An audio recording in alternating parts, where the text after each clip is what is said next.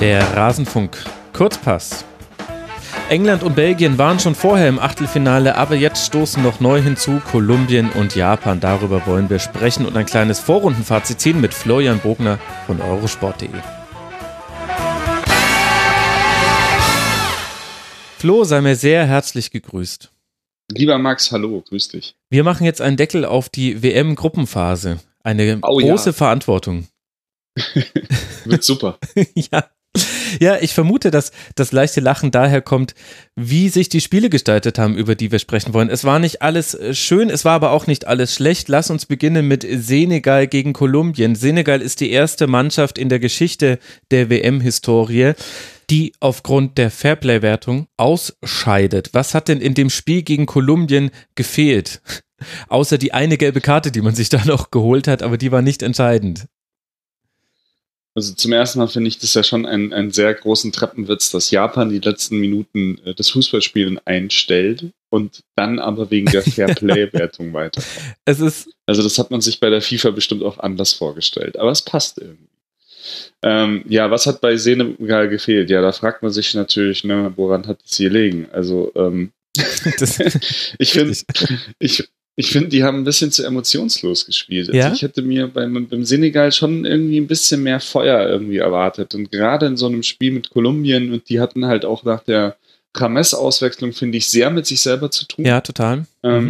Dass die halt, da hast du total gemerkt, dass das die Mannschaft richtig runtergezogen hat, dass der runtergegangen ist. Und Senegal hat irgendwie mir so ein bisschen zu viel Beamtenfußball gespielt, ja. Möchte ich fast sagen. Ja.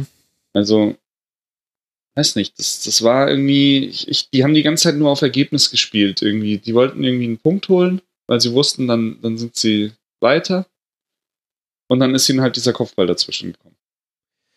Ja, das stimmt. Den Eindruck hatte ich auch so ein bisschen. Es war erstaunlich, ja, Letsch einfach von beiden. Also 7:4 Torschüsse pro Senegal zeugt schon davon, dass es jetzt nicht wild rauf und runter ging.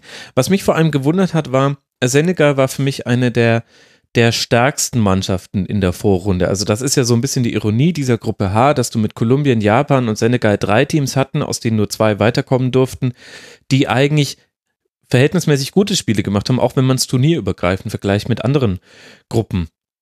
Und Senegal hat aber gegen Kolumbien nicht so sehr das Herz in die Hand genommen, auch wenn sich das jetzt so ein bisschen platt anhört, wie halt zum Beispiel gegen Polen oder wie auch im Spiel dann gegen Japan, dieses tolle 2:2. Und das hätte ich so gar nicht erwartet, dass man da so abwarten spielt. Vielleicht hat sich aber der Senegal auch mehr von Kolumbien erwartet. Kolumbien musste ja gewinnen und bei denen fand ich es noch erstaunlicher. Also ja, ab der 30. Minute war James Rodriguez draußen, anscheinend wieder die Wadenverletzung, die ihn schon vor der WM außer Gefecht gesetzt hat. Aber die mussten ja gewinnen und da war ich noch mehr erstaunt darüber, wie man in dieses Spiel gegangen ist. Ja, schon, aber ich glaube, bei Kolumbien hast du halt immer so schon das Vertrauen auf wir machen schon irgendwann ein Tor. Finde ich schon irgendwie gespürt. Also war klar, es wird irgendwann nochmal einen Standard geben. Es war klar, es gibt vielleicht halt doch den einen Steckpass von Quintero wieder auf Falcao oder ja, also ich fand halt, die hatten viel mit sich selbst zu tun nach der Rames-Auswechslung und ich finde halt, Kolumbien ist jetzt auch nicht so eine Mannschaft, also Polen-Spiel hat, glaube ich, auch viel überblendet.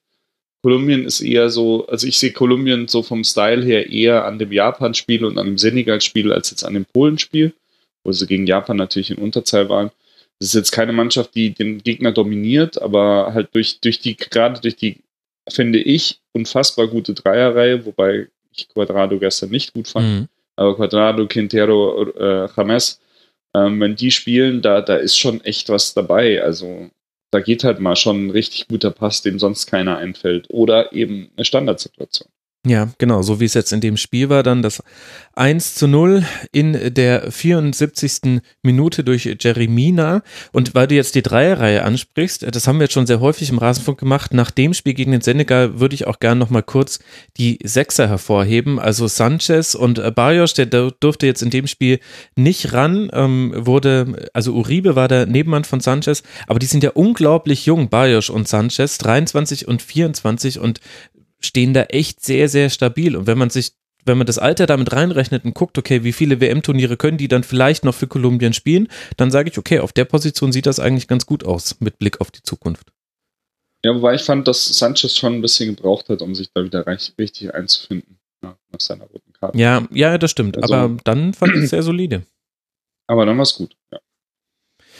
Okay, also Senegal draußen, damit zum ersten Mal seit der WM 1982 keine afrikanische Mannschaft mehr in der K.O.-Runde mit dabei. Ja, also vor allem die Art und Weise des Ausscheidens. Lass mal über die Fairplay-Wertung an der Stelle sprechen. Also es ist ja schwierig, auch von Seiten der FIFA. Die müssen irgendein Kriterium mit einziehen, was mit dem Turnier zu tun hat, wenn sie nicht auf diese völlig alberne FIFA-Weltrangliste zurückgreifen wollen.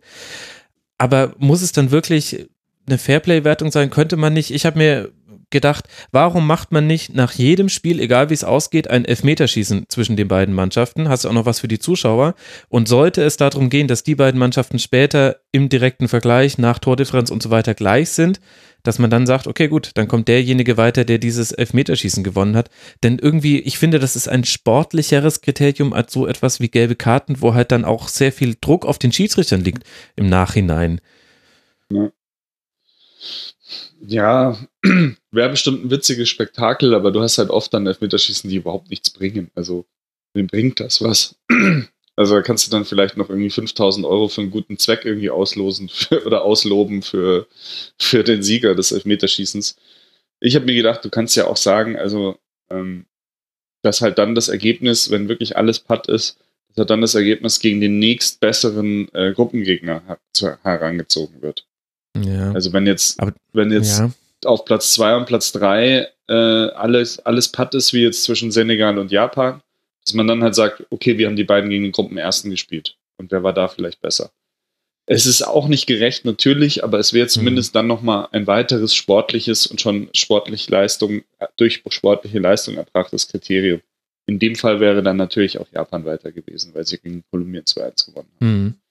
Also so könnte man auch verfahren. Andererseits, ich finde ja diese Idee mit der Fairplay-Wertung jetzt gar nicht so verkehrt, weil die FIFA halt auch sagt, nein, die richtigen Kloppertruppen, die bestrafe ich halt dadurch nochmal so ein bisschen. Und jetzt, dadurch, dass es jetzt auch wirklich mal eingetreten ist bei einer WM, gibt es vielleicht halt doch auch das ein oder andere Mindset bei einer Mannschaft, zu sagen, okay, vielleicht vermeiden wir auch mal ein bisschen gelbe Karten, wobei sie das tun. Ja. Weil du ja nach 2 gelben Karten schon gesperrt bist. Was ich an der Fairplay-Wertung halt oder an dieser Regelung richtig blöd finde, ist halt, dass es natürlich kein einheitliches Maß bei Schiedsrichtern gibt, die über mehrere Spiele hinweg, dass du sagen kannst, es wird immer dasselbe Maß angelegt, wann eine gelbe Karte gezeigt wird. Ja, klar. Oder wann die erste gelbe Karte im Spiel gezeigt wird. Wie könnte auch, das wird auch nie so sein, aber... Und das macht es halt so ein bisschen unfair. Wobei ich jetzt nicht sagen kann, also ich habe bei weitem nicht alle 6 gelben Karten für den Senegal oder die 4 gelben Karten für Japan im Kopf. Nee. Also ich habe nochmal nachgeguckt, da waren in der Schlussphase 2 für Senegal im letzten Spiel gegen Japan mit dabei, aber das ist halt dann so. Ich meine, irgendein Kriterium muss man auch heranziehen. Anderen interessanten Gedanken fand ich, das habe ich bei Twitter gelesen, leider fällt mir gerade das war 11 gegen 11, bei dem ich mir auch immer die Heatmaps raushole, beziehungsweise die durchschnittlichen Positionen der Spiele und die Expected Goals.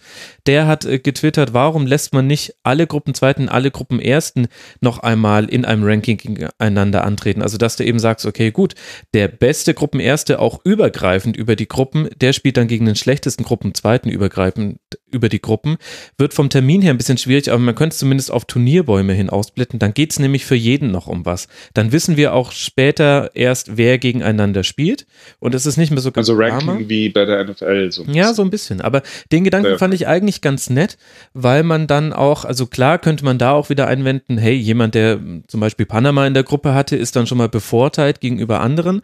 Das stimmt. Andererseits ist ja jetzt die Art und Weise, wie dann die Turnierbäume gebildet werden, auch relativ zufällig. Deswegen, warum nicht? Dann geht es für alle um was und dann geht es auch um Tore und dann lässt du vielleicht so Spiele nicht immer bei 1-0 austrudeln, weil jetzt beide sich dann drauf verständigen, okay, gut, dann habt ihr halt gewonnen, alles gut, alles easy, wir sind eh schon weiter, sondern es geht dann eben um die Frage, okay, gut, wenn wir jetzt noch ein Tor schießen, dann kriegen wir vielleicht einen etwas leichteren Achtelfinalgegner. Fand ich einen interessanten Ansatz. Ja. 2 Gegenargumente. Eins ist tatsächlich ganz banal eben die Termine, wie du sagst. dass halt jemand, der in der Gruppe A gespielt hat, plötzlich gegen Gruppe H los, und wann lässt man die dann gegeneinander spielen? Wenn da 3 Tage Unterschied ist, ist schon ein großer Wettbewerbsnachteil. Mhm. Aber da könntest du ja sagen, wir machen A bis D und E bis H. Aber gut, klar, wird sich ja eh wieder ändern mit 48 Mannschaften, hast recht. Und zweites Gegenargument? Das zweite Gegenargument ist tatsächlich einfach die Planung für die Fans auch. Weil du nie sagen kannst, wo ist dann eigentlich der Spielort fürs Achtelfinale. Ja, stimmt, richtig. Jetzt habe ich die Faninteressen vergessen. Mai, oh Mai, ey, was ist da passiert? Hast also recht, ja. Klar, du hast so auch immer die Unbekannte, ist es Gruppe 1, also ist es Erster oder Zweiter, muss ich jetzt nach Nischki-Novgorod oder nach Wolgograd? Aber halt so völlig außer Acht ist halt richtig schwierig, glaube ich. Ja, da hast du schon recht. Wenn du gar nicht weißt, wenn du 8 verschiedene Reiseziele hast und in 8 Orten irgendwie schon ein Hotel blockst, weil du vielleicht denkst, dass du das 8-Ticket hast, wenn du weiterkommst. Also, ja. Völlig richtig. Aber ein interessanter Ansatz, da kann man vielleicht nochmal drüber nachdenken. Ja, aber du hast schon recht. Fans first, aber nee, die FIFA wird da. Ach, komm, in Katar, da sitzen sie eh alle aufeinander, vielleicht. Da ist es ja kein Problem. Und dann haben wir ja nur irgendwie flächenmäßig die größte WM aller Zeiten mit Mexiko, Kanada und USA. Was soll da schief gehen? Das ist gar kein Problem. Eben. Ist doch mir egal, ob ich das Achtelfinale dann in Toronto oder in Mexico City gucke. Eben, ich meine, wo ist da eigentlich auch der große Unterschied? Ich meine, jetzt müssen sie ja erstmal rausfinden, sind dann eigentlich alle 3 Nationen gesetzt? Wie machen wir das? Also natürlich werden sie irgendwie gesetzt sein, aber sie wollen es offiziell nur nicht zugeben. Ach, es ist so spannend. Die FIFA. Lass mal weitermachen. Ja, lass mal weitermachen. Japan gegen Polen, das 1:0, 6 Wechsel bei Japan, unter anderem ohne Hasebe, Kagawa, Inui und Osako. Kannst du mir erklären, warum man bei diesem Spiel gegen Polen, bei dem es ja noch ums Weiterkommen ging, 6-mal wechselt? Habe ich da irgendwas übersehen? Nee, ich habe es auch überhaupt nicht verstanden. Also wirklich überhaupt nicht. Das lässt sich auch taktisch nicht erklären, oder? Ich habe die Tabelle nicht verstanden. Nee, gar nicht. Also, außer er hat wirklich schon vornherein gesagt, er spielt die ersten 2 Gruppenspiele voll und hat den anderen schon gesagt, sie dürfen dann im dritten Gruppenspiel spielen. Ja. Vielleicht, weil er gar nicht damit gerechnet hat, noch dabei zu sein. Ich weiß es nicht. Also ich fand das auch ganz seltsam, und das hat halt auch wirklich überhaupt nichts sportlich gebracht. Ja, genau, also die haben taktisch ja genauso gespielt wie sonst. Schlechter. Und nur halt eine Stufe schlechter, genau. Genau. Also Yamaguchi da im zentralen Mittelfeld, auch Gotoku Sakai auf rechts, das hat mir alles nicht so gut gefallen, ehrlich gesagt. Mhm. Auch Okasaki Muto haben, glaube ich, vorne gespielt, genau, oder? Ja. Ja, nee, also Osako ist einfach der Beste. Das hat er jetzt schon. Da hat so viel gefehlt, auch so die Ruhe von Makoto Hasebe im Spielaufbau, und dann hast du auf der anderen Seite einen Polen. Inui auch. Ja, total. Und auf der anderen Seite hast du einen Polen, bei denen auch viel rotiert wurde, aber eher aus anderen Gründen, und da ging es dann darum, sich irgendwie aus dem Turnier zu verabschieden, und jetzt haben die 1:0 durch Bednarek das Ding gewonnen. Ich fand aber, dass Polen auch in diesem letzten Spiel jetzt nicht ein komplett anderes Gesicht gezeigt hat, als in den 2 Gruppenspielen davor. Nee, fand ich auch nicht. Ich finde halt, Polen passt, glaube ich, besser zu Japan. Also, weil Polen durch ihren doch recht langsamen Aufbau, aber die Japaner sind jetzt auch nicht so giftig im Anlaufen, die stehen auch eher und verschieben gut und schauen, dass sie die Bälle in anderen Zonen gewinnen, als das, glaube ich, den Polen massiv wehtut. Mhm. Dann die Körperlichkeit, die Polen halt an den Tag legen kann, dann doch mit den Spielern das Ball annehmen, drehen, behaupten, am nächsten Ball. Und dann eben auch die Standardstärke, wo ihr auch schon gesagt habt, so Japan gegen Kolumbien im Kopfball überlegen, was ist da denn los? Und auch gegen den Senegal war das nicht so schlecht. Aber jetzt hat man halt dann doch mal gesehen, dass eine Mannschaft, glaube ich, bei Standards einfach auch besser ist gegen Japan.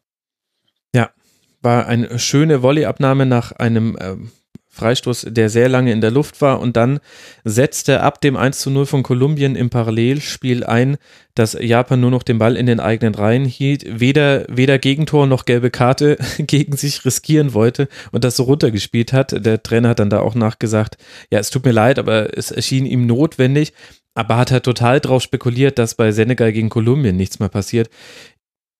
Ich fand es schwierig. Es ist natürlich legitim, ey, wenn du weiterkommst, du kannst es machen, wie du möchtest. Er hat ja keine Regel damit verletzt und auch sein Team nicht. Aber insgesamt schon nicht das, was man so von einem sportlichen Turnier sehen möchte, fand ich dann. Wie siehst du denn das? bei uns in der Redaktion gab es gestern eine Diskussion, ob man dann auch Polen noch einen Vorwurf machen konnte, weil die Polen haben halt dann auch nichts mehr gemacht. Nee, sehe ich ehrlich gesagt nicht, weil die haben ja geführt. Die wollten unbedingt nochmal mit einem Dreier nach Hause fahren, haben auch vorher jetzt sich nicht komplett hängen lassen. Sehe ich nicht, weil wenn die dann draufgehen und in Konter zum 1:1 laufen, dann, die haben ja quasi ihre eigenen Probleme, die sie auch zu Hause auf sie warten. Und da finde ich es dann okay, dass du beim 1:0 sagst, hey, die anderen müssen ja eigentlich, wir bleiben jetzt hier bei unserer Führung. Also ich würde da dem Team, das den Sieg vor sich hat, weniger einen Vorwurf machen, als dasjenige Team, was eigentlich kommen müsste. Also fand ich jetzt nicht. So habe ich es auch gesehen, aber andere haben halt auch gesagt, ja, Polen hätte sich da noch irgendwie guten Eindruck machen können, noch mehr, aber einerlei. Nee, aber ich bin dabei. Also insgesamt etwas schwierig. Japan spielt jetzt dann gegen Belgien und Kolumbien gegen England in den Achtelfinalspielen und damit sind wir dann auch schon bei dem Spiel gelandet, was so ein bisschen das Filetstück des gestrigen WM-Tages sein sollte. England gegen Belgien, 1:0 gewinnt Belgien. Es gab insgesamt 17 Änderungen in den Startformationen der beiden Teams. 17, das ist auch mal wieder ein WM-Rekord. Das ist eine Weltmeisterschaft der Rekorde. Und vor allem Roberto Martinez von Belgien hat gesagt, ja, also man geht jetzt mal an das Spiel schon mit der Maßgabe ran, man muss es nicht unbedingt gewinnen. Und irgendwie fand ich seine Reaktion nach dem wunderbaren 1:0 von Januzaj dann auch ganz treffend, also komplette Euphorie habe ich da nicht gesehen in den Augen. Wie bewerten wir denn jetzt dieses Spiel? Kann man aus so einem Spiel irgendetwas mitnehmen, außer dass man sagt, okay, wir haben jetzt hier mal so den zweiten Anzug von beiden gesehen und folgendermaßen sah das dann aus? Ja, ich finde schon, dass man was sagen kann, aber wirklich nur individuell für verschiedene einzelne Spieler, von denen man sich vielleicht erhofft hat, dass sie sich noch ein bisschen mehr für die Startelf anbieten. Weil ich finde, bei Belgien hast du halt, also wenn du jetzt von beiden die eigentlichen Elfen nimmst, die ersten zwei Spiele gespielt haben, wo man sagt, das ist jetzt die Startelf und so würden die auch im Achtelfinale spielen, habe ich bei Belgien nach wie vor noch so ein bisschen das Problem mit dem 3-4-3, wenn du mit Carrasco auf Außen spielst. Ja, warum? Ja, doch eigentlich. Weil mir der einfach defensiv nicht stark genug ist. Du hast halt schon sehr dreikantige Innenverteidiger, die jetzt auch nicht die schnellsten sind, sage ich jetzt mal. Und da brauchst du halt schon irgendwie einen, der eher Außenverteidiger als Außenstürmer ist in einem 3-4-3 oder einem 3-4-2-1. Das ist so meine Meinung. Also gerade wenn du halt gegen eine schnelle Mannschaft spielst oder gegen eine Mannschaft spielst, die halt auch sehr stark über die Außen ist und halt genau immer in diesem Korridor oder in diesem Raum bei einer Dreierkette hinter den aufgerückten Außenstürmer oder Außenspieler will. Und ja, ich weiß nicht, ob du halt mit Belgien so, mit der Mannschaft, die in den ersten zwei Spielen so spielen kannst, gegen eine richtig, richtig starke Mannschaft. Ja, vor allem, wenn du ja auch eine Doppelsechs hast, wo sich einer der Sechser im Ballbesitz fröhlich nach vorne verabschiedet, was er auch soll, Kevin De Bruyne, also sprich, sonst könnte man ja sagen, hey, einer der Sechser kann ja dann quasi aushelfen auf der Seite, die dann etwas offener ist, aber stimmt schon, das ist schon ein gutes Argument. Und hast du da jetzt dann jemanden gesehen, der sich da, also hat Chudley dich dann so überzeugt jetzt gegen England, dass du sagst, der sollte die Carrasco-Rolle übernehmen? Es war okay, ich habe zumindest den Eindruck gehabt, dass er ein bisschen defensiv orientierter ist. Aber er hat mich jetzt auch nicht endlos überzeugt. Ich fand tatsächlich eigentlich Torgan Azar auf der anderen Seite besser. Ja. Der hat das richtig gut gemacht und er hat vor allem auch, finde ich, defensiv ganz gut gemacht. Da war ich echt überrascht, weil ich Torgan Azar jetzt die Rolle als linken Außenflügelmann in einem 3-4-2-1 echt nicht zugetraut hätte. Also da wäre ich jetzt nicht auf Anhieb drauf gekommen. Dass er das spielt. Vor allem gegen einen Marcus Rashford und Loftus-Cheek hat sich ja auch häufig auf seine Seite fallen lassen, also hatte da jetzt auch einen Spieler, wo man sagt, da müssen wir erstmal gucken, wie man da den Defensiv-Zweikampf gewinnt. Und Alexander Arnold, nicht wenig Offensivdrang hat, was man so in der Champions League gesehen hat. Also das fand ich ganz gut, aber weiß ich nicht, ob er den dann auf die rechte Seite ziehen könnte, also weiß ich auch nicht. Also das war so das, was mich bei Belgien interessiert hat und dann fand ich es noch ganz ansehnlich oder überraschend, wie gut eigentlich Fellaini und Januzaj auf den offensiven Positionen gespielt haben. Januzaj jetzt nicht durchgängig, aber das Tor war natürlich wirklich allererste Klasse. Wahnsinn. Da hat mir vor allem auch die Bewegung davor sehr, sehr gut gefallen, wie Batshuayi den zwei Mann, glaube ich, in die Mitte mitzieht, weil er den Lauf macht. Dann der Ball wieder rausgeht auf Januzaj, sodass der eine 1-gegen-1 Situation hat, wo er wirklich mit einer sehr fluiden, sehr intelligenten Bewegung den Verteidiger verliert und die dann auch richtig, richtig schön ins Tor schießt. Und ich fand die Reaktion von Martinez eigentlich ziemlich cool, weil er so die Hand geschüttelt hat. So. Ja. Stimmt schon, aber in seinen Augen war nicht voller Endorphin zu sehen. Ich finde aber, sie haben relativ schnell nach dem Spiel jetzt nicht gesagt, oh scheiße, wir sind der Erste, sondern schon gesagt, also wir wollten gewinnen, weil wir wollen einfach das gute Gefühl und wir wollen schon auch die Autorität von dem Gruppenersten ausstrahlen und man muss alle schlagen. Also das war dann, glaube ich, schon okay. Genau, und das hat uns ja auch noch einen besonderen WM-Moment geschenkt, als Michy Batshuayi oder wie ich ihn jetzt nennen werde, Batschau-Hihi, den Ball wegdreschen wollte und am kurz entfernten Pfosten dabei direkt auf seinen Kopf zurückging. Ja, er hat selber schon mit Humor nehmen müssen. Was soll er auch tun? Das Internet hat sich schon eine halbe Stunde über ihn lustig gemacht, bevor er überhaupt Möglichkeit hatte, selber zu reagieren. Aber war irgendwie eine witzige Szene. Auf jeden Fall. Aber ich finde, also er ist auch der richtige Typ. Er lacht wirklich, glaube ich, am lautesten über sich selbst. Also war eine lustige Szene und es hat auch in Anführungszeichen genau den richtigen getroffen, weil er eben, glaube ich, auch sehr gut über sich selbst lacht. Ja, und getroffen im wahrsten Sinne des Wortes. England. Mir hat dir England gefallen. Also ich fand, insgesamt war das kein ganz schlechtes Spiel, auch wenn du gesehen hast, bei beiden halt zweiter Anzug, da hat noch nicht alles gepasst. Bei Belgien hat es mich irgendwie gewundert und das hat irgendwie auch mit England zu tun, dass die Außen von Belgien gar nicht so breit standen, wie ich es erwartet hätte im Spielaufbau. Und das hat aber auch damit zu tun, dass England, fand ich, ganz gut die Räume zugestellt hat und dann hatten die, glaube ich, immer wieder den Drang ins Zentrum zu gehen. Also konnten sich davon nicht so ganz lösen. Ich hätte es schon sehr gerne in Bestbesetzung gesehen, diese Partie. Das hätte mir schon sehr gut gefallen. Ich finde, Loftus-Cheek hat wieder eine gute Leistung gezeigt. Marcus Rashford, okay, dass nochmal Cahill in der Verteidigung auflaufen durfte und es trotzdem irgendwie die, ich glaube, zweitjüngste Startelf der bisherigen WM war, ist eine nette Anekdote. Pickford hat wieder 2, 3 gute Momente gehabt. Der scheint wirklich ein Rückhalt zu sein und das konnte man ja nicht immer über englische Torhüter sagen. Also ich fand jetzt England weder total berauschend noch total schlecht. Ich fand, es war eine solide Leistung. Es wäre jetzt halt typisch englisch, wenn man im Achtelfinale gegen Kolumbien rausginge. Ja, das stimmt. Das wäre typisch. Aber glaube ich nicht. Warum? Ja, weil England schon also allein durch die Standards, ich sehe, obwohl jetzt Mina zwei Offensivstandard-Tore gemacht, aber ich finde Kolumbien bei defensiven Standards nach wie vor nicht gut. Da hat England dann wirklich schon ein großes Faustpfand. Ich fand halt auch, die haben sich offensichtlich auch was überlegt und auch Standards einstudiert, wie man gegen Panama gesehen hat.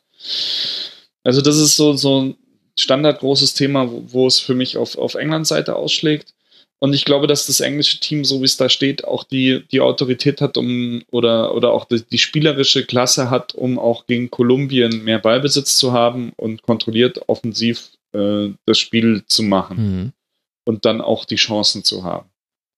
Also ich glaube, aber es wäre natürlich Klassiker, ne? Also totale WM-Euphorie durch zwei gute Spiele, aber jetzt natürlich gegen schwache Gegner, dann ein Spiel, das ein Muster ohne Wert war, irgendwie verschenken mit 0-1 gegen Belgien, um dann in die K.O.-Runde richtig durchzustarten, aber dann sofort irgendwie 1-2 gegen Kolumbien zu verlieren. Das wäre schon ziemlich englisch. Ja, genau. Ich habe schon gestern dann den Tweet eines englischen Journalisten gesehen, der gesagt hat, okay, the most English way to do it wäre, also England geht direkt gegen Kolumbien raus, Brasilien, die man vermeiden wollte, verlieren ihr Achtelfinale gegen Mexiko. Und Belgien wird Weltmeister. Ja. Aber gut, gucken wir mal an. Ja. Ich habe noch einen Tweet gelesen, die gesagt haben, die B-Mannschaft von Belgien, oh mein Gott, ist besser als die A-Mannschaft von Deutschland. Ja, kann man nicht so wirklich widersprechen an der Stelle. Zumindest bei diesem Turnier. Absolut. Und sogar Fellaini hat echt einige schöne Aktionen gehabt. Wenn auch gut, bei der großen Chance, die er hatte, Thema Körperbeherrschung schwierig, das ging dann eher so in die Richtung, wie ich auch so einen Ball verarbeitet hätte. Tipp-Kick. Aber das, ja genau, aber das darf halt auch mal passieren. Und dann hatten wir ja noch Panama gegen Tunesien. Vorher haben wir dieses Spiel ein bisschen mit Ironie behandelt hier im Rasenfunk. Dabei lag da ja noch viel Wert drin, vor allem, nein, eigentlich für beide Teams. Also Panama hätte die historische Chance auf den ersten WM-Punkt gehabt. Man hatte auch die erste Führung bei einer Weltmeisterschaft, aber am Ende hat es dann doch Tunesien 2:1 gewonnen und ich würde sagen, auch zu Recht, oder? Ja, auf jeden Fall. Also Tunesien war die deutlich stärkere Mannschaft. Hatten so eine Phase, in der Panama das Tor gemacht hat, das 1-0, da hat es mal nicht so gut funktioniert, aber ich sag mal, über 80 Minuten war das die deutlich, deutlich bessere Mannschaft. Mhm. Fand ich auch. Und mich hat es auch überrascht, wie gut Tunesien jetzt eigentlich im Verlaufe dieses Turniers mit den ständigen personellen Rückschlägen umgehen konnte. Also man erinnert sich ja jeder noch dran, nach 6 Minuten verletzt sich der Torhüter gegen England, muss dann nach einer Viertelstunde raus. Und so ging das die ganze Zeit weiter. Ständig musste man aussortieren und hätte nicht Joachim Löw so wild durchrotiert, dann wäre Tunesien wahrscheinlich die Mannschaft, die die meisten Spieler im Kader eingesetzt hatte jetzt in den ersten Gruppenspielen. Und ich muss sagen, dafür, dass es auch eine junge Mannschaft ist, die gar nicht so erfahren, so viel Erfahrung mitbringt, im Vergleich auch jetzt direkt hier mit Panama, die schon sehr, sehr lange so zusammenspielen, fand ich, sah das sehr, sehr rund aus, hatte auch ordentlichen Zug und mir hat es auch einfach gefallen zu sehen, beide Mannschaften wollten definitiv hier was holen, es war für beide was drin, die Geschichte mit Panama wäre noch die etwas größere gewesen, weil es der größere Underdog war, aber dass Tunesien da mit einer guten Leistung verdient 2:1 gewinnt, war irgendwie für mich fast eigentlich das netteste Spiel des gestrigen WM-Tags, weil da ist eigentlich fast immer was passiert. Ja, ich fand, du hast halt richtig gesehen, dass Tunesien auch richtig Fußball spielen kann und einen richtigen Plan hat, wenn es halt der Gegner zulässt. Genau. Also wenn sie Gegner haben, die so ein bisschen ihrer Kragenweite oder ein bisschen drunter sind. Das würde mich als Tunesien dann auch sehr optimistisch machen, was wieder die folgende Qualifikation angeht, wenn man sich dann eben in einer wirklich grausamen Afrika-Qualifikation, das muss man ja schon sagen, dass du da im Gruppensystem immer nur als Erster dann zur WM fährst, würde mich das dann optimistisch stimmen. Ich fand Kasri ganz gut, der war immer anspielbar, der war immer unterwegs, das war so ein ekliger, kleiner Kreisläufer, Stürmer, der hat denen da vorne richtig wehgetan. Ich fand es gut, wie der das Tor gemacht hat, Yusuf, wenn Yusuf immer wieder mit vorne reingestoßen ist, weil er halt auch eben ein großer, rothaariger John Hartson-Verschnitt ist, der dann da auch seine Kopfballstärke eben versucht hat auszuspielen. Und ja, also die haben das war okay. Und wenn die gegen England jetzt nicht in der vorletzten Minute das Tor kriegen, ja, also geht es da auch noch um ein bisschen mehr. Das ist der Punkt. Dann hätten beide 4 Punkte gehabt. Gut, Tunesien hat schlechtere Tordifferenz, ist alles jetzt Hokuspokus und Konjunktiv, aber Kulatur. Genau, ordnet es ganz gut ein. Also. Aber Tunesien in 3 Spielen 3 Torhüter eingesetzt. Ja, das muss man auch erstmal schaffen. Es ist eine WM, eine etwas kuriose WM und da stelle ich mir die Frage, Flo, wird diese Kuriositäten-Aneinanderreihung auch im Achtelfinale weitergehen? Die ersten Spiele am Samstag werden sein Frankreich gegen Argentinien und Uruguay gegen Portugal. Lieber Florian, auf was können wir uns denn da freuen? Das fand ich gut, wie gestern Stefan Kunz in der Halbzeit genau dieselbe Frage gestellt wurde. Auf was können wir uns in der zweiten Halbzeit zwischen England und Belgien freuen? Und er hat gesagt, auf nichts. Ja, aber dieser Fatalismus hat mich auch fast ein bisschen geärgert, muss ich sagen. Weil so schlimm war dieses Spiel nicht, trotz der ganzen Wechsel. Und klar, man hätte sich vor dem Turnier, dachte man, boah, das wird das Aufeinandertreffen, wo es um den Gruppensieg geht. Stimmte ja auch, nur waren beide schon vorher qualifiziert. Ja, okay, aber ja, lassen wir Frankreich gegen Argentinien und Uruguay, Portugal. Entschuldigung. Frankreich, Argentinien hat das Potenzial in sehr viele Richtungen, weil ich sehe da zwei taktisch etwas verunsicherte Mannschaften. Also sowohl der eine Trainer als auch der andere Trainer hat für mich noch nicht so richtig das gefunden, wie das Spielsystem am besten funktioniert. Also Sampaoli probiert immer noch rum, wie er Messi am besten einsetzt. Das hat das letzte Mal wohl ganz gut geklappt oder noch am besten geklappt gegen Nigeria als die 2 Spiele davor. Aber so richtig stabil war das ganze Konstrukt immer noch nicht. Und bei Frankreich fand ich, sie waren im zweiten Spiel besser, auf dem Weg dahin was zu finden. Und dann hat Deschamps gesagt, nee, habe ich jetzt keinen Bock drauf, das nochmal auszuprobieren. Gegen Dänemark spielen wir mal ganz anders. ein Spiel 0-0, weil das reicht uns ja.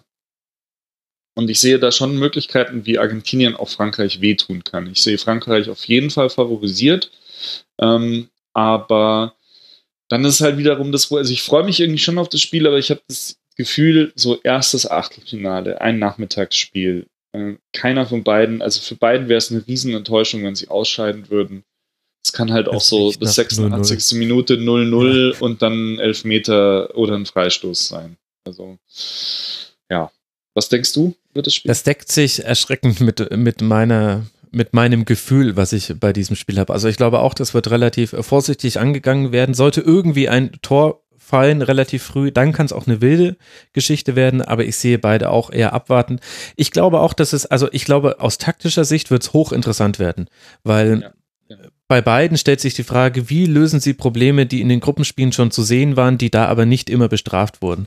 Bei Frankreich ist es die Frage, will man wirklich wieder auf den Gegner warten und nicht offensiv anlaufen, weil das hast du zum Beispiel im Nigeria-Spiel von Argentinien auch gesehen, das kann einen sehr guten Effekt haben bei Argentinien. Und mich hat es gewundert, warum hat niemand Mascarano so wirklich aus dem Spiel genommen? Dann will ich nämlich erstmal sehen, wie Argentinien da hinten raus kombiniert und zu Messi kommt. Dann lässt er sich nämlich ganz schnell wieder fallen. Das ist so meine Prognose. Das ist genau das, was du möchtest, dass Argentinien... Kroatien hat das ganz gut. Genau, stimmt. Die Passwege auf Messi zugestellt. Ja. Genau, aber Mascarano hatte da zum Beispiel auch wahnsinnig viel Ballkontakte. Und der ist halt... Ja gut, weil die haben die Wege zugestellt und nicht den Mascarano angeht. Stimmt, genau. Also das ist die Frage. Und das hat aber jetzt Frankreich bisher auch noch nicht gezeigt, dass man das so wirklich überzeugend machen konnte. Und auf argentinischer Seite, klar, die große Messi-Frage. Ich finde aber auch, die Verteidigungsreihe ist da immer auch noch eine, auf die man gucken muss. Also wenn die in viele Laufduelle gehen, dann merkst du das. Das hast du auch schon gegen Nigeria gesehen. Und da ist natürlich wiederum Frankreich hochgefährlich. Das heißt, da stellt sich die Frage, okay, wie weit schiebst du die raus? Wie hoch sollen die stehen? Kann man da irgendwie noch Staffelungen erzeugen, dass sich einer von denen fallen lässt? Also ich glaube, taktisch wird es hochinteressant, so oder so, egal wie es ausgeht. Aber vom Gefühl her glaube ich auch, das ist ja sowieso die Tendenz bei Weltmeisterschaften, ist ja in der Regel, ab der K.O.-Phase wird es immer defensiver bis hin zum Finale. Sowohl von den Ergebnissen her sehr häufig, als auch von der Herangehensweise der Teams her, weil man hat halt dann auch was zu verlieren. Das merkst du dann oft sogar den Underdogs an. Und ehrlich gesagt deckt sich das dann auch fast schon mit meiner Erwartung des anderen Abendspiels, dann Uruguay gegen Portugal. Da erwarte ich jetzt auch kein 4:4. Also vielleicht noch Elfmeterschießen. Nee, aber ich freue mich total auf das Spiel, weil das wird richtig, richtig hässlich. Das wird richtig schön hässlich. Das wird ganz viele Zweikämpfe. Es wird extrem viel auf den Boden gelegen werden. Es wird diskutiert werden mit dem Schiedsrichter. Ich erwarte 8 VAR-Reviews. Also, es wird das UFC-Match unter den Weltmeisterspielen. Es wird groß. Es werden alle mal. Es wird vorher so für den Otto-Normal-Fan wird es heißen, das Duell Ronaldo gegen Suarez, die Offensivkünstler untereinander, und es wird einfach ein Gemetzel geben. Gott des Gemetzels. Und ich finde es herrlich. Also ich freue mich total. Es kann aber auch, also das ist das, das wird wirklich hässlich, aber es kann auch 2-2 ausgehen. Genau. Finde ich schon. Also das, wenn Portugal wieder irgendwie einen Elfmeter und einen Freistoß und irgendwie einen Ronaldo-Kopfball oder so und Uruguay vielleicht dann doch mal irgendwie einen Angriff über Cavani, wobei ich das nicht sehe, dass Portugal irgendwie einen Konter fängt. Aber Cavani setzt sich am 16er durch, spielt durch auf Soares und der mit seiner Abschlussstärke haut ihn irgendwie in den Winkel und dann noch einen Kopfball von Jiménez hinten raus oder von Godin. Also kann auch 2-2 ausgehen. Aber ich erwarte, glaube ich, da auch eher ein 1-0 oder so. Mhm. Oder Verlängerung. Schauen wir mal, wir haben auch noch keine riesigen Torwartfehler bei dieser WM gesehen. Ich will es nicht jinxen und ich gönne es natürlich auch keinem Torhüter. Aber vielleicht diese engen Partien, das kann dann auch mal durch sowas entschieden werden. Was ist denn? Dann am ehesten vielleicht noch bei Argentinien dann nochmal, wobei ich Armani sehr gut fand. Ja, hat vor allem diese eine Szene gegen Igalo in der 83. Da ist er einfach, vor allem in der Realgeschwindigkeit sah es so aus, als hätte er so breit gestanden, dass er leicht hätte getunnelt werden können. Aber dann in der Wiederholung hast du gesehen, nee, er hat den Enke-Abknicker gemacht, also dass du das Knie nach innen knickst. Da hätte der Ball wahrscheinlich nicht durchgepasst. Also das war dann schon ganz gut gemacht. Was ist denn so dein Fazit der WM-Vorrunde, turnierübergreifend? Ich finde jetzt, wenn man gerade mal auf die 16 Achtelfinalisten guckt, sehr viel Erwartbares dabei. Ja. Also, ich habe das gestern gesehen, wir bei Eurosport.de hatten wirklich nach der Auslosung der Gruppen im Dezember, am 2. Dezember oder wann das war, haben wir die Achtelfinale getippt. Mhm. Und wir haben es tatsächlich damals geschafft, 14 von 16 Achtelfinalisten richtig zu tippen. Und zwar sogar die Position, also 1 und 2. Ja, Wahnsinn. Das Einzige, was wir nicht richtig hatten, war Polen statt Japan, haben wir getippt, und halt Deutschland statt Schweden als Gruppenerster in der Gruppe F. Und sonst alles. Und das liegt jetzt nicht daran, dass wir so unglaublich geile Typen sind, sondern einfach, weil es dann doch sehr erwartbar war. Mhm. Sehr viele europäische Mannschaften, die sich jetzt durchgesetzt haben, am Ende nur eine asiatische Mannschaft, keine afrikanische Mannschaft.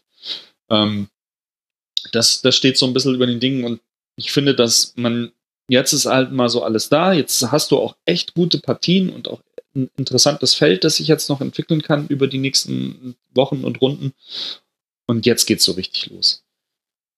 Was mir nur sonst so aufgefallen ist, ist, dass du sehr viele Systeme hast, wo es keinen zentralen Mittelfeldspieler mehr gibt, und zwar nicht mal, also kein direkt vor der Abwehr, wie jetzt Busquets noch so ein Exot ist, und aber auch keine richtigen, wo ich sage, auch in einem 4-2-3-1-System, das mir jetzt noch mehr in Mode ist, als es eigentlich sein sollte, wo du so einen richtigen Spielmacher noch auf der 10 hast.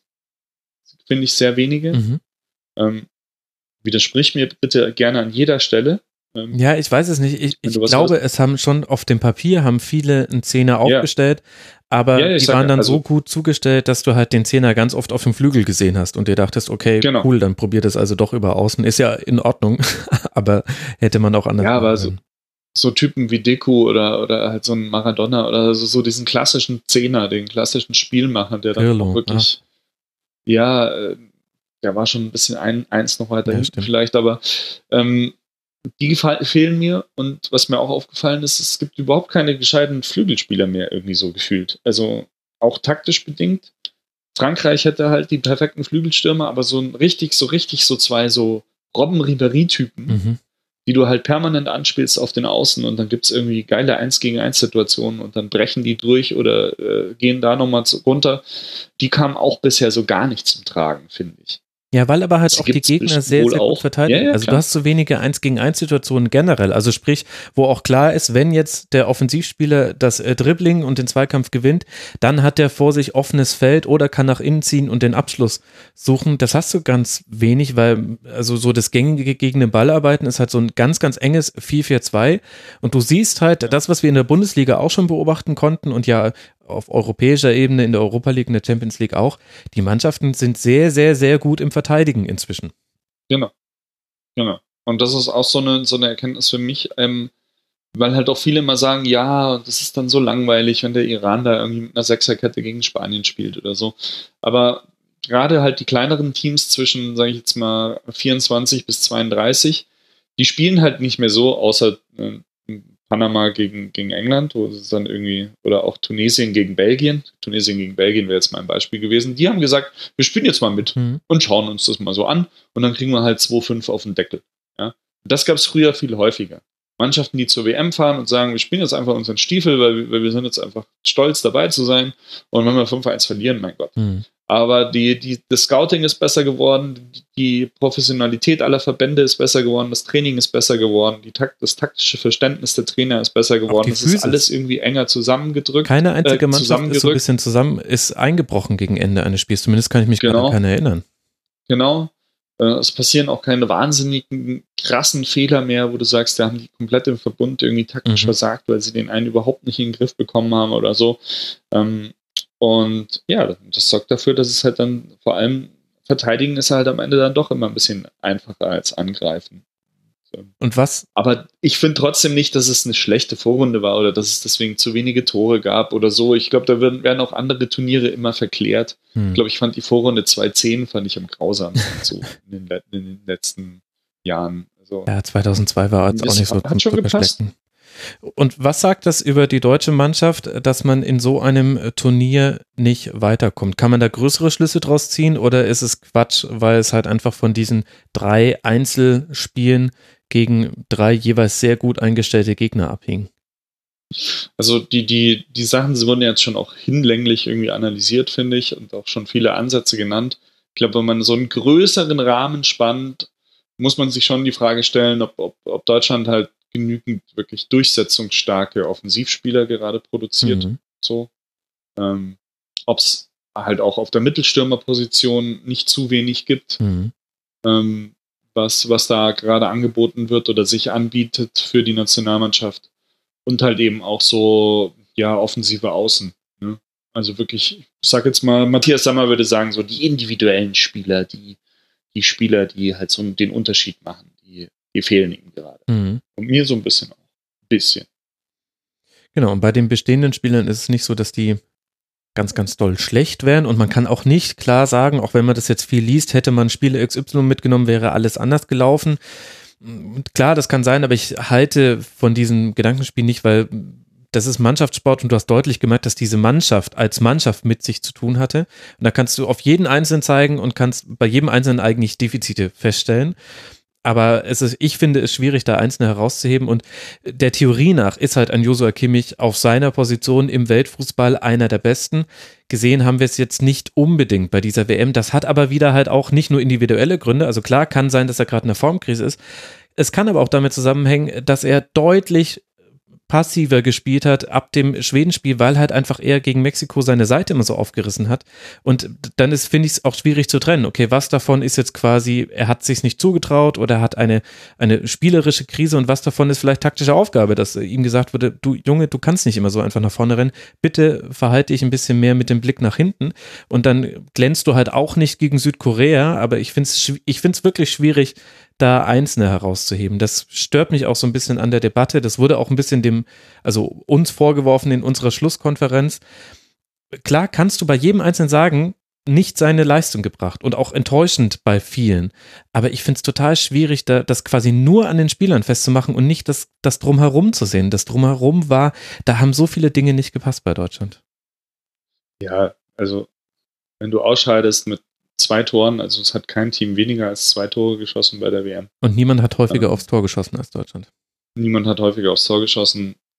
Wenn du ausscheidest gegen Mexiko, Schweden und Südkorea, dann kann nicht nur Mesut Özil schuld sein. Ja, genau. Also mir ging es jetzt auch nicht nur um Özil, aber ja, das ist ja quasi